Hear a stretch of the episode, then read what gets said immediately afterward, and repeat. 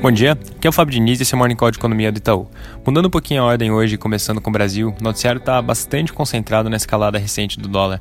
Ontem, mais uma vez, o real depreciou forte, agora está cotado a 4,65 é, por dólar, mesmo depois do Banco Central ter feito três intervenções no mercado de câmbio, o que totalizou 60 mil contratos de swap, o equivalente a 3 bilhões de dólares. Já tem uma nova intervenção, que, é, que foi anunciada para hoje cedo, daqui a pouquinho às 9h30, onde o Banco Central vai oferecer 40 mil contratos de swap, totalizando 2 bilhões de dólares. É possível que ao longo do dia eles façam mais algum pronunciamento nessa linha, então mais uma vez isso é algo que a gente deve monitorar bem de perto.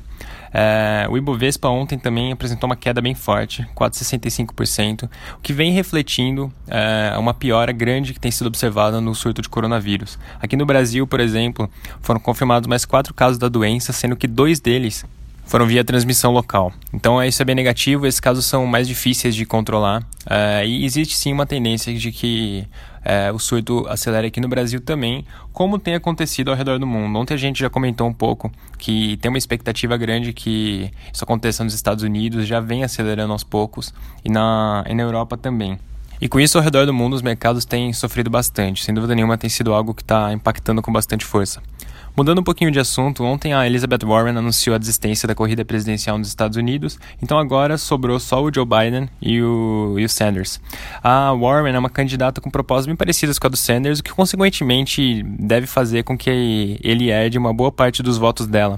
Nas pesquisas nacionais, o Sanders continua na frente, mas como a gente vem, vem reforçando, o Biden tem, vem ganhando muito momento e está se aproximando rápido. E gradualmente vem se consolidando como o favorito para ser o candidato democrata. Por fim, hoje nos Estados Unidos vai ser divulgado o payroll, que é aquele relatório de emprego que normalmente costuma mexer bastante com o mercado, mas por conta de toda essa questão relacionada ao coronavírus, hoje ele vai ficar um pouco em segundo plano.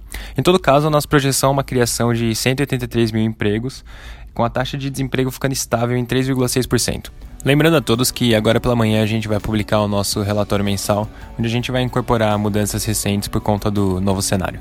É isso por hoje, um bom dia a todos.